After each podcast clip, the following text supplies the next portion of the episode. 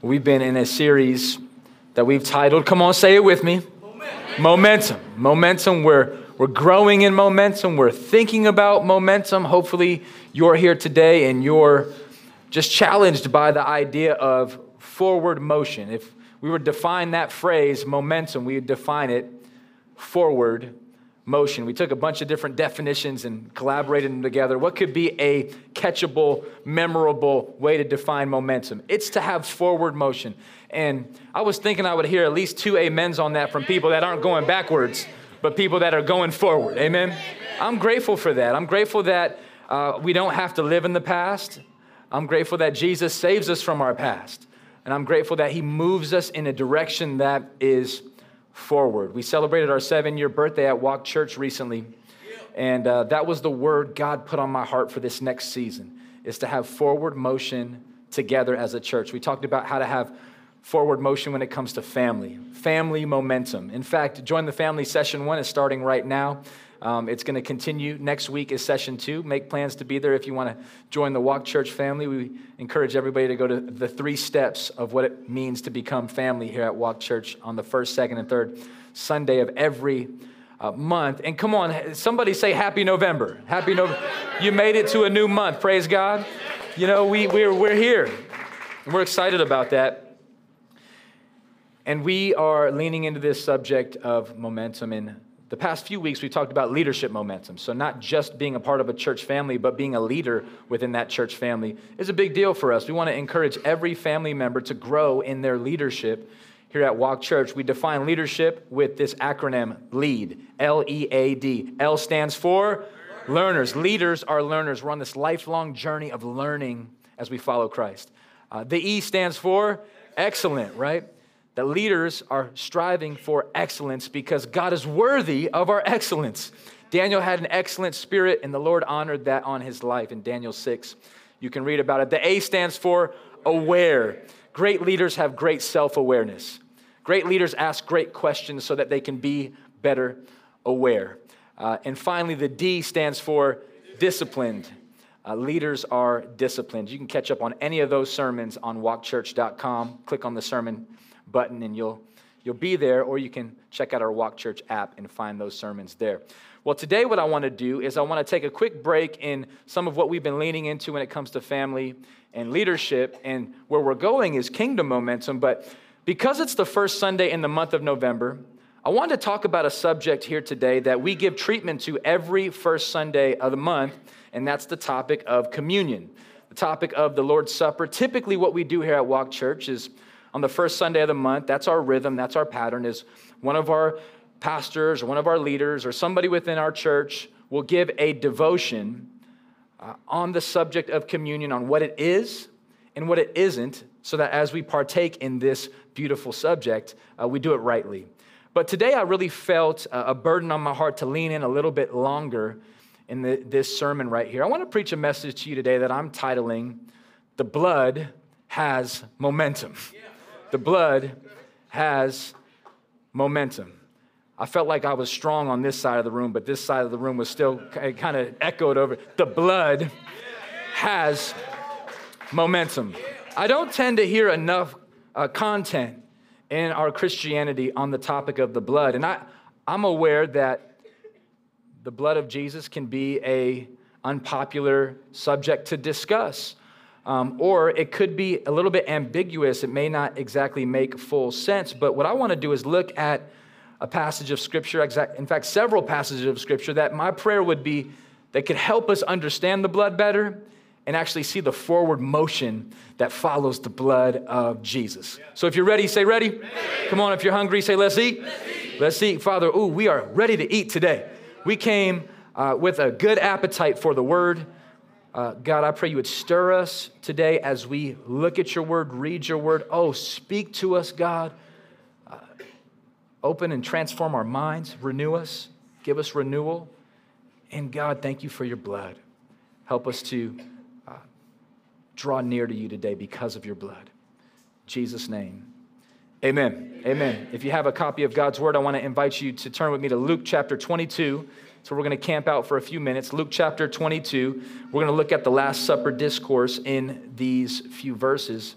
Uh, when you get there, say, I'm there. If you need more time, say, hold up. Okay, we're going to hold up for you, no problem. Take your time, take your time. If you need a copy of God's Word, just put your hand in the air and we would love to walk you one down. We got some really nice hardback ESV Bibles, which is what I'm using here today. So if you need a Bible, uh, let us bless you with one. We'd be honored to do that. We got a few hands up. Feel free to walk them down a Bible, please. Thank you. Uh, Luke chapter 22. If you're there, say, I'm there. All right, we're starting in verse 14. We're going to go all the way to verse 20. So we're reading a chunk of scripture here today, but here's what I want you to do I want you to try your best to use your imagination, and I want you to go to the upper room with Jesus. Can you do that? You ever see those paintings where, you know, it's like Jesus is there at the center of the table and all the homies are like leaning on him? Can you just put yourself in there? You could be like the 13th disciple. Just, just lean in and listen to what Jesus has to say because the wisdom that he unpacks here in Luke 22 is profound. Let's look at it together. It says, When the hour came, he reclined at table and the apostles with him. He said to them, I have earnestly desired to eat this Passover with you before I suffer. For I tell you, I will not eat it until it is fulfilled in the kingdom of God. Verse 17. And he took a cup, and when he had given thanks, he said, Take this and divide it among yourselves. For I tell you that from now on I will not drink of the fruit of the vine until the kingdom of God comes. And he took bread, and when he had given thanks, he broke it and gave it to them, saying, This is my body which is given for you. Do this in remembrance of me. Verse 20. And likewise, the cup after they had eaten, saying, This cup that is poured out for you is the new covenant in my blood. I want to just go ahead and highlight uh, this phrase, new covenant, for a second. Can everybody just say that with me? Just say, new covenant. Come on, say it with me one more time. Say, new covenant. I'm going to grab one of these packets right here because I want to talk about the significance, the value, and the momentum that is in my hand right now. What this represents matters. It represents, come on, a new covenant. Jesus does quite a few things in Luke chapter 22. If you look back at verse 14, we'll just pop over uh, uh, to that slide just for a moment. He says, When the hour came, he reclined at table with the apostles with him. And here's what he said. Now lean into Jesus' words here. Note takers, check this out. He says, I have earnestly desired to eat this Passover with you before I suffer. This verse right here is it's so powerful but yet so packaged in there if you're not careful you could just drive by it and miss the significance. Jesus is demonstrating his affection, Jesus is telling us about his emotion. Jesus is telling us about his desires. Jesus is telling us about all that went into this moment for it to be so special. And I think if, we, if we're not careful, this can just be another Sunday. But Jesus did not want this to just be another Sunday. I've been watching this documentary uh, on Netflix. It's called The Redeem Team. I don't know if you got a chance to see it. If you're a basketball fan or if you're a Kobe fan like me, it was, it was deep. In fact, I was finishing it yesterday, and Nina came down the stairs, and I almost was like, go back up. Go back up. It's maybe a tear, it's maybe allergies, I don't know. Um, but it was just so moving to me, um, just watching that, and it's, it's really just highlighting this journey from the NBA, or the actually the USA Olympic basketball team that lost in 2004 is now making their way to redemption in 2008 and just telling that story in a really profound way. But what was neat is as I was watching it, there's this moment where the Olympic team in 2008 finally makes it to the championship game uh, where they play Spain, who had beat them in the previous years. And it was neat as they introduced, um, interviewed all the different players on the team, they were saying, We were finally there. We had worked for the last four years to get to this game. We had practiced, we had lost the four years previous, and then we just could not stop thinking about getting back to the gold. We had, we had traveled the world, we had did practices all over the place, we had had all these pep talks and all of these moments, but finally it's now here. We are there ready for the game, and we're not going to miss the moment. Why do I show that? I think this is that moment for Jesus. I think Jesus, born of a virgin, Praise God. Is anybody getting excited about Christmas time? I mean, no shade to Thanksgiving, but I'm already getting red and green, all right? I'm already getting pu- pumped up. I'm getting closer and closer to Christmas music on, full blast. I love this season. I love the birth of Jesus. I love the narrative of the Christmas story Mary and Joseph, the wise men, the angels, the animals. It's such a powerful thing. But let me just tell you the reason for the season is not just Christmas, the reason for the season is the blood that Jesus holds.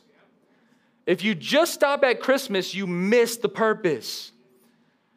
Christmas happens, and then Jesus takes 30 years in his messianic uh, walk with his with his family. He's, he's not really going full public in his messianic ministry yet. I don't know all the reasons why Jesus waited till he was 30. Maybe he was just modeling great things take time.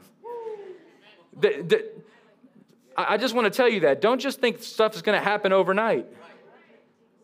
Right? Too often we're thinking in days and weeks. We need to be thinking in decades. We need to be thinking, how is this going to translate in my life for the rest of my life? Jesus was modeling. Leadership takes time. Not that Jesus wasn't always who he says he was. I mean, you can find the, the wise men laying down their gifts at the altar of the, the manger. He always was, but I think he's demonstrating. You know, it takes time. But at age 30, right, Jesus begins to go public with his messianic ministry and he does all types of action, right? He, he's in Samaria, he ministers to the woman at the well. He's in the graveyard in Mark chapter 5, ministering to the demon possessed man. He goes with Jairus to his house to wake up the, the daughter. He's walking on water with Peter. He's raising Lazarus from the dead. He's telling and teaching parables. Somebody's lowering a man in front of Jesus into his house. He's on mission. He's pilgriming up to Jerusalem and he goes, I've been waiting for this moment all my life. The night, I wonder if Jesus had this, I've been dreaming about this Passover dinner. That Jesus had it in his affection. He said, Oh, oh, you guys, I've been earnestly desiring this moment. Jesus says this Passover will change history. The disciples were like, All right, Jesus is here. Let's do this Passover dinner. Let's get to it. And Jesus goes, No, no, this is different. I have earnestly desired to get back to this championship moment. This is the gold as I take this bread and this cup in my hands. He says, I'm instituting a new covenant. Jump back with me to verse 20. I want you to see it. Don't miss it. Please don't miss it. Likewise, the cup after they had eaten, saying, This cup that is poured out for you is the new covenant in my blood. In order to have a new covenant, you have to first have an old covenant. The old covenant is found on display in the left side of your Bibles in the Old Testament. The Old Testament is a beautiful collection of God's words and God's works prior to Christ and his coming in the Christmas story, but Jesus was always there and at work. And I would just encourage you today if you're ever going to fully understand the New Testament, you have to get well acquainted with the Old Testament. If you're ever going to understand what Jesus is talking about here, and if it's going to hit you and make a difference in your life, friend, I want to encourage you to get an appetite for the OT because it's loaded. And Jesus here is talking about a Passover dinner that if you don't fully understand what he's talking about, this quite doesn't make sense. In fact, it's maybe confusing to you. The Passover is a beautiful story. In fact, it's a history lesson that you can find in the book of Exodus. Can I just give you a trailer? Anybody thankful for trailers? I think sometimes trailers do too much where you're like, man, I think I just watched the whole movie in two minutes.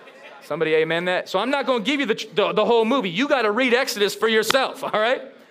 That's a good assignment for you in November. Read Exodus and get to know this story well, but I'll give you the trailer so that we can just be on the same landing page of Jesus in Luke 22. There's this powerful moment where God calls a man named Moses to lead the people of God who were enslaved in Egypt out into freedom. They had prayed, they had called upon the name of the Lord. The, the Lord said he heard their prayer and he raised up a man and his relative Aaron as well. And they began to approach Pharaoh and say, Let God's people go. Pharaoh, what does he do? He hardens his heart. And so, hardened hearts are, it's not a good recipe with God's activity because God will break through that. He'll get your attention. God begins to get Pharaoh's attention by sending plagues. Plague after plague after plague hits the land.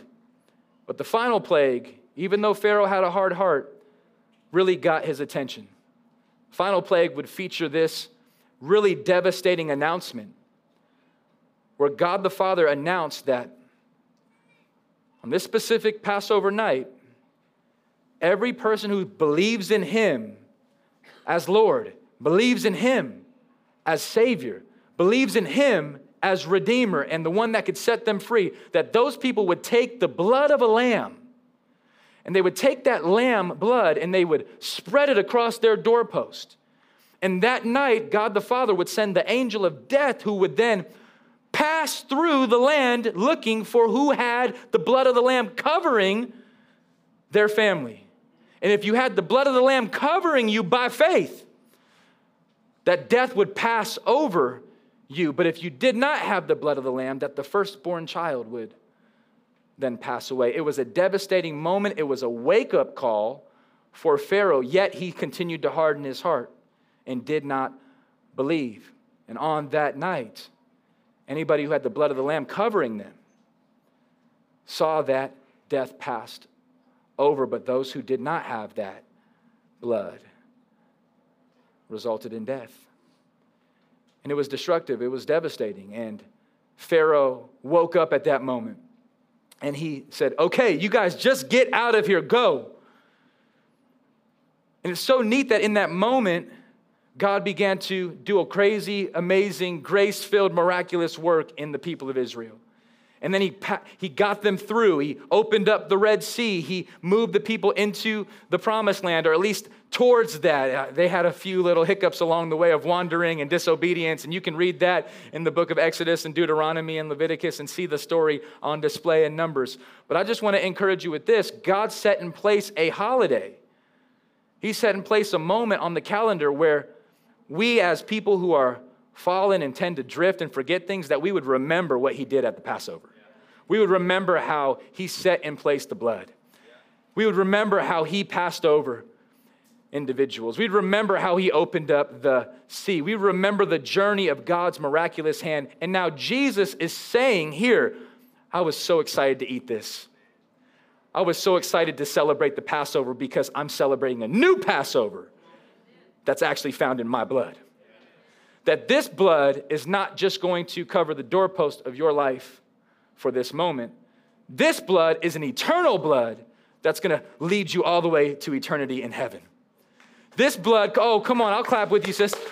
This blood right here is a different type of blood. This is the new covenant that's being put into place, where the old covenant was more about our works and our duty and the sacrificial system that was put in place to have a temporary essence of forgiveness was actually foreshadowing what Jesus would do as the real Passover lamb that me and you are de- deeply in need of. This is what he demonstrates here in Luke 22 as he holds up the cup. He says a new covenant is putting in place. T- today, if you celebrate the Passover or not, it's okay. I think it's good to celebrate the Passover. I love when we do the Seder meal here at Walk Church and grateful for our Sunrise Cafe family for hosting us and leading that time. Andrew and Angie, some of the team are here today. We're going to continue to do that. But here's what I'll tell you whether or not you celebrate the Passover here today is a conviction that you can hold to, but don't miss the blood of Jesus. Because the new covenant has been put in place by Christ himself, and he's demonstrated that through his blood. Oh, look at this verse with me in 1 Peter chapter 1, uh, verse 18. I think this is a helpful reminder when we think about this topic. Here's what Peter says. Now, Peter is a fallen disciple, right? He denied Jesus on the last night of his life earthly before he rose from the grave. Peter was oftentimes saying the wrong thing. Can anybody relate to Peter? Okay, just me? All right. I'm glad I'm with some other friends here. Peter says, You were ransomed from the futile ways inherited from your forefathers let me go ahead and just park on that for a second. Peter says that you might have been given some bad practices from your forefathers. Maybe something was passed down to you that shouldn't have been passed down. Maybe something was done to you. Maybe something was said to you. Maybe something was revealed to you in your past. Well, praise God, Jesus ransoms you from that, rescues you out of that, How does he do it? Not with perishable things such as silver or gold. Jesus doesn't show up with a big bag of money. Jesus doesn't show up with a big bag of gifts. Jesus shows up with his precious blood. Come on. But with the precious blood of Christ, like that of a lamb without blemish or spot. Jesus carries the precious blood. Amen. Here's my fear with a sermon like this, or even in a rhythm of monthly times of partaking in communion, that the blood loses its preciousness to us. The language of the precious blood is uh, really important. Today we have communion stations on the left and the right, in the front and the back. Listen to me, lean in. Let me see your eyes for a second, even though I can't really see them too well. do not, do not, do not stroll over here let me grab one of these because this is what we do. Pop the wafer in, take a sip, go on with my life. This is precious blood by Jesus Christ, paid in full for me and for you. Do not approach the table like a robot. Do not approach the table as it's a religious tradition. This is just what we do. It's not, it's a big deal. It's precious. It's Christ who shed his blood on the tree so that you could be ransomed from your sins that is holding you back, that is entangling you, that would love to steal, kill, and destroy your life. Approach the table with a carefulness Approach the table with a confidence. Approach the table with a somber excitement for the precious blood. Oh, please, please. This is not a moment of just casual flippancy. This is not a moment to just say, oh, yeah, let's kick back and have some communion. The Apostle Paul in 1 Corinthians says that's dangerous. In fact, some people in the Corinthian church were making their way, trying to, ha- he, he said, some of y'all are trying to have dinner with the communion elements. That's not what it was for. It's like, that's not even a good dinner, by the way. Your purpose was wrong. Some people had even gotten sick. Some people had even passed away from approaching the table with a foolishness, a, a not wise approach to the table. Now, I don't want anybody to be fearful when you approach the table. I want you to know what you're doing. And I want you to have a sense of gratitude and a sense of conviction as you approach the communion table today. Amen? It's a big deal. If you want to have momentum in your walk with Jesus, there's momentum on the blood. The blood has power to ransom, the blood has power to save. This is the, the blood that comes from the Lamb of God who takes away the sin of the world. There's a new Passover lamb in place. Come on, can we just be reminded of John the Baptist's words? John is baptizing, he's preparing the way. We spotlighted John the Baptist recently about our leadership class. He was a man who had awareness. Well, in John chapter 1, Jesus comes up on the scene and John sees him. And what does John say to his disciples? He says, Behold. Come on, right? He saw Jesus coming and he said, Hold up. Behold, the Lamb of God who takes away the sin of the world. I love the exclamation point. John the Baptist was hyped. He got pumped up, amen. Behold, the Lamb of God who takes away the sin of the world. And I wonder if they were like, what's gotten into John? They weren't quite aware of what John saw. Jesus says, I've been waiting for this. Jesus would say, I'm going to die and shed my blood so that my people in Las Vegas and those who are watching online and those who are in the room here today would come to a knowledge of repentance, turn away from their sins that can't help you anyway, and with forward motion, come to Jesus by faith and say, Jesus, I can't do it in my own works, I can't do it in my own strength, but I can find my confidence in your blood. This is momentum in the blood. John had that, John knew that. This Lamb of God is different from the old lambs. I mean, th- this is the sacrificial system in place, but Jesus is the final and great sacrifice. Look at Leviticus chapter 17. Again, bumping back into the Old Testament, looking into the Le- Levitical law. Verse 11 For the life of the flesh is in the blood, and I have given it for you on the altar to make atonement for your souls. For it is the blood that makes atonement by the life. This scripture, thousands of years before Jesus would step foot on earth, is a foreshadowing of what Jesus would do, amen? On the cross, in the shedding of his blood, would make a way for us to have new life. I mean, I want you to try to make this real for yourself.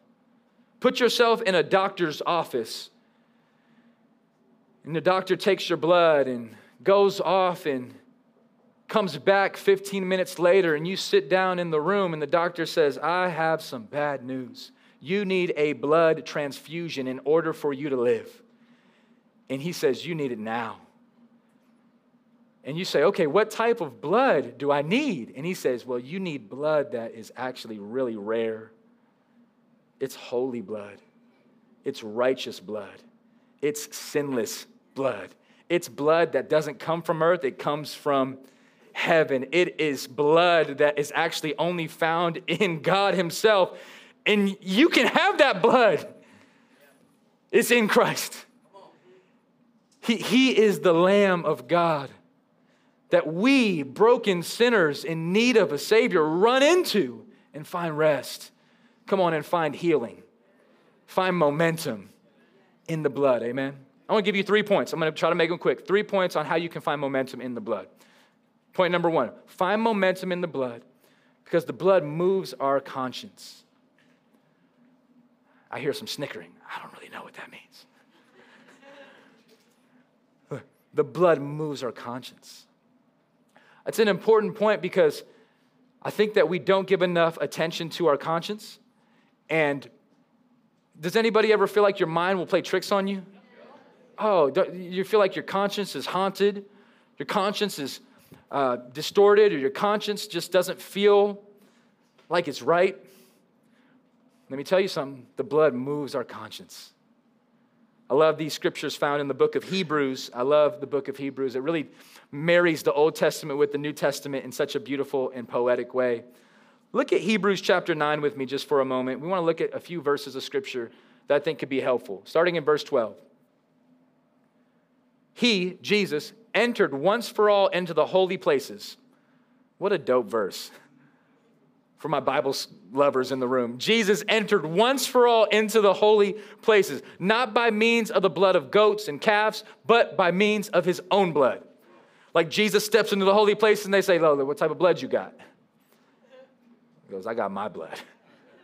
And they go, Yes, sir. That's the only blood that's needed in this case, thus securing an eternal redemption. For if the blood of goats and bulls and the sprinkling of defiled persons with the ashes of a heifer sanctify for the purification of the flesh, this is old covenant language.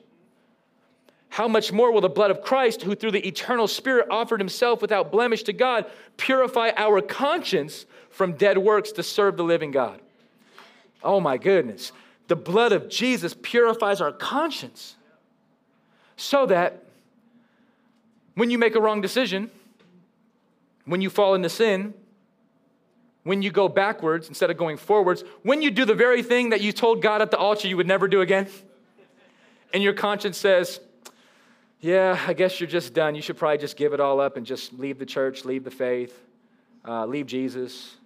Um, he hates you he, he, he's actually condemning you. You're actually going to die and go to hell in the next five minutes. Like your mind will play tricks on you, right? Can I tell you what speaks a better word than that? The blood. That the blood of Jesus starts to have the louder voice and become, begins the, the very thing to clean your conscience. How do you clear? How do you clean? How do you get a new sense of conscience and focus? Oh, friend, here's how. Remember the blood. Why do we need to do this? Oh, I need to remember this. Or else my mind plays tricks on me and it says, Hayden, you gotta, you better worship harder. You better pray longer. You didn't read your Bible enough. All of a sudden, I'm back into the old covenant. I gotta do more. I gotta work harder more. And we're so tempted to enter into that. Friend, don't enter into that. Jesus died for that. Amen. He rose for that. Don't let this message become so familiar that you lose its wonder. I remember talking to a, a, a good friend of mine. Called me up. He's not necessarily a believer yet. But he said, Hey, Pastor Hayden, I got to get to church. I made a wrong decision. So this time I'm going to come and I'm going to drop a $50 bill in the plate. And I was like, That's right, bro. You better. No, I'm just playing.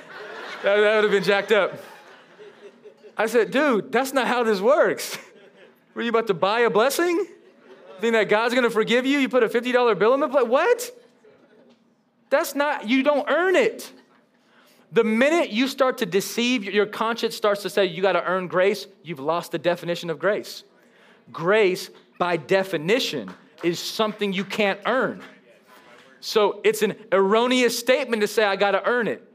It's a contradictory mindset to say, I have to work hard enough. Listen to me. If a Mormon comes into your life and says, Yeah, Jesus' blood plus what you do, don't buy it. Don't listen to it. We don't add anything to our salvation, we receive salvation. If a Jehovah's Witness pops up at your door and says, Hey, I want to give you the truth, you're like, Yo, if your truth has anything to do with me adding to the truth, it's not the truth. Tell them the truth. Say, I got, I got a greater, I got the true truth. It's found in the blood. And the blood will never lose its power, and the blood is not waiting for Hayden to do better. The blood was good before I was alive. The blood was pure, righteous, and holy, and enough to satisfy the wrath of God before me and you were even thought of. Jesus thought of you. The blood. May it never lose its power in your life. This word conscience, we're, we're getting a deeper knowledge. Let me break up the word conscience for a second. Uh, con, science, with knowledge, conscience. You're, you're helping your mind, your brain, your, your spirit, your soul, your conscience understand, grab a hold of the knowledge of the blood. How can a believer say, There's no condemnation for those who are in Christ? Only by the blood. How can you stand before Satan on the day of eternity and the adversary begins to pick apart your life and tell you all the wrongdoings? All you have is the blood. All you have is the power of the blood. The blood moves our conscience. Let me give you the second point. The blood moves us to confidence. So, as the blood begins to do this incredible transforming work in your life, so even though you're not perfect, the blood is perfect. Even though you have this dance where you miss it, you make a wrong mistake, you don't get it right, the blood is there to cleanse and purify. That leads us to confidence, doesn't it? That leads us to a greater confidence to do this thing, to walk this life out. How am I going to live this Christian life out? Listen, you live it by the blood, you walk by the Spirit. Look at Hebrews chapter 10. Uh, again, we're, we're reading a, a chunks of scripture because I think the greatest word you need today is His word. Hebrews chapter 10 says it like this Therefore, brothers, sisters in the room, since we have confidence, it's a big word. We have confidence to enter the holy places by the good works that we have. Nope. Just making sure we're all here. Listen to me. Don't put your confidence in yourself. Don't put your confidence to enter the holy places off of your good deeds. They're not enough. Don't put your confidence in somebody else's good deeds. That's not how this works, unless that somebody else is Christ. Don't put your confidence in your parents' good deeds. I've heard too many people over the years say, I'm a Christian because my parents are Christian. It's not how it works, family. At some point, you got to make your conscience decision to receive Jesus by acknowledging you're a sinner in need of a Savior. I mean, one of my one of the coolest things just happened recently. There was a baptism um, here at Walk Church a couple weeks ago.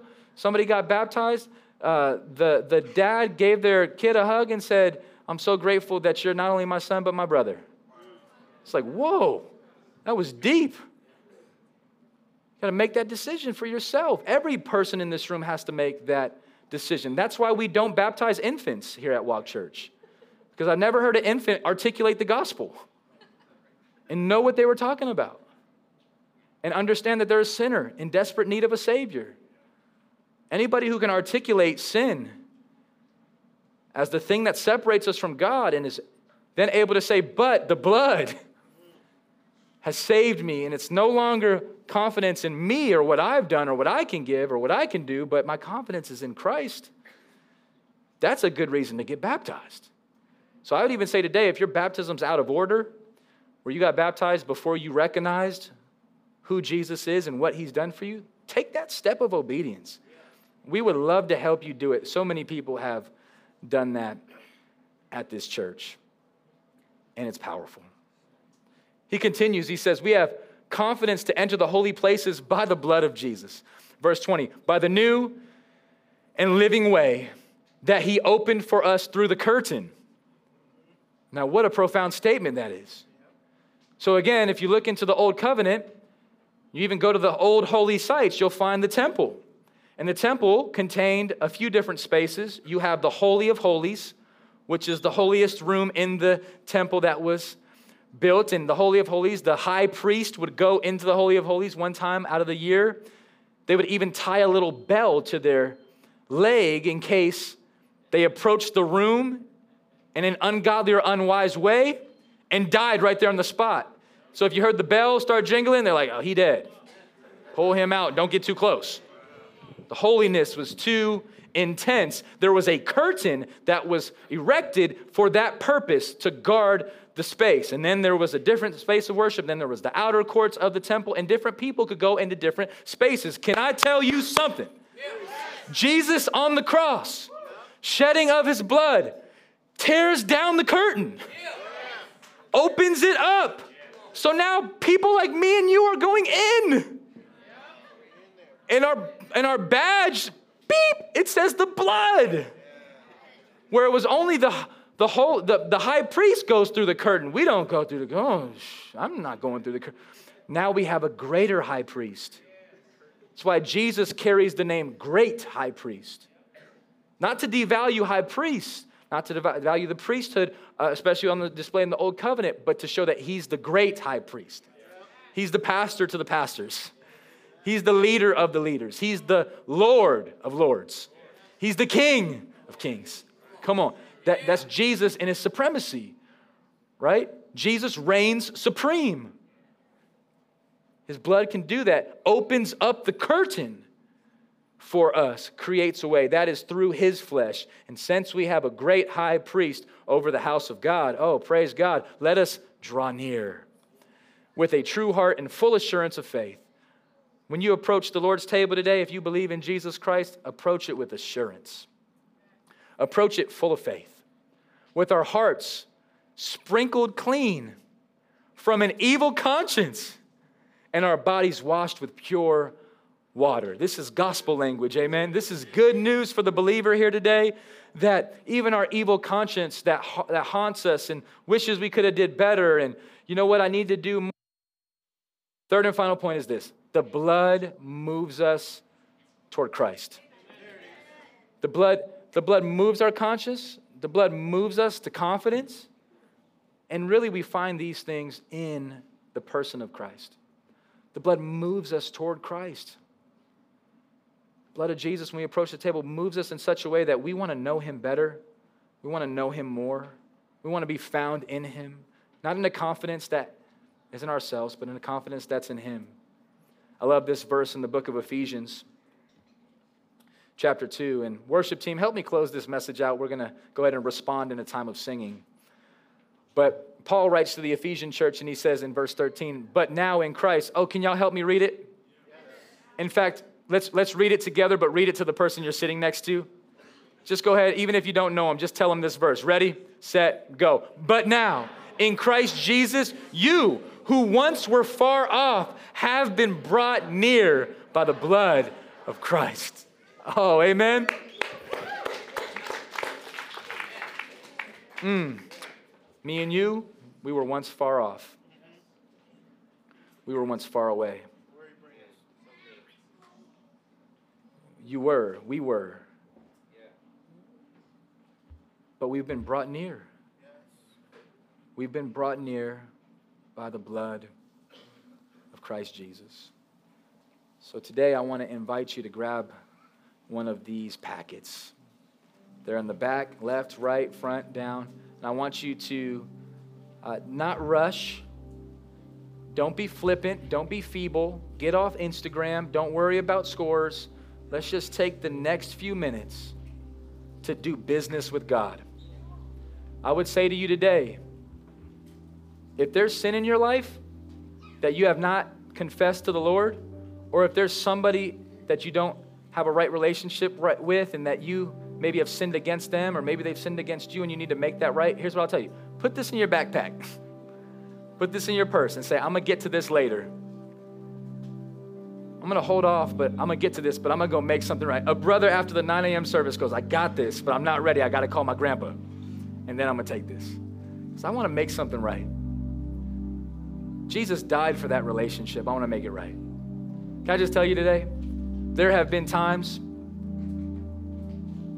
where I've walked back to the 412 before preaching and said, you know what, I got to make something right with my wife before I approach the Lord's table today. Or I've stepped outside, I've made a phone call, I've sent a text message, or I've just said, you know what, I'm not going to partake today. In my journey of being a Jesus follower over the past several years, there's moments like that. But praise God, I don't do it to receive grace. I already have grace. I do it because I want to approach this communion packet. The blood has moved me with momentum to be more like Christ. So as you get more closer to Christ, you then feel a conviction to do things that He tells you to do. So I want to encourage you as you partake today, take it with a sensitivity and awareness. Take it with a celebration, amen. Look at Romans chapter 5 with me. Romans 5, Romans 5. We'll put it up on the screen. Since therefore we now have been justified by his blood, that should make everybody in the room shout. Much more shall we be saved by him from the wrath of God. Thank you for the blood. Let's pray. Father, thank you for meeting us here today. Thank you for leading us today. And God, we acknowledge that we need you. And I would even say if there's anybody in this room right this moment who hasn't received Jesus as the Lord and the Savior of his or her life, this is your moment to do so. You don't need to come down and get communion. You need to come to Christ by faith. I want to invite you to pray this prayer with me. It's not the words of this prayer, but it's more of your faith in Christ that I want to lead you to step toward. Let's pray. Heavenly Father, I'm ready. I'm ready to receive you. I receive your death for my sins. I receive your resurrection from the grave. I confess that I'm a sinner, but I'm no longer the same. Fill me with your Holy Spirit. Cleanse me with your holy blood for all my days. I receive you by faith. In Jesus' name. Amen. Amen. Amen. Amen.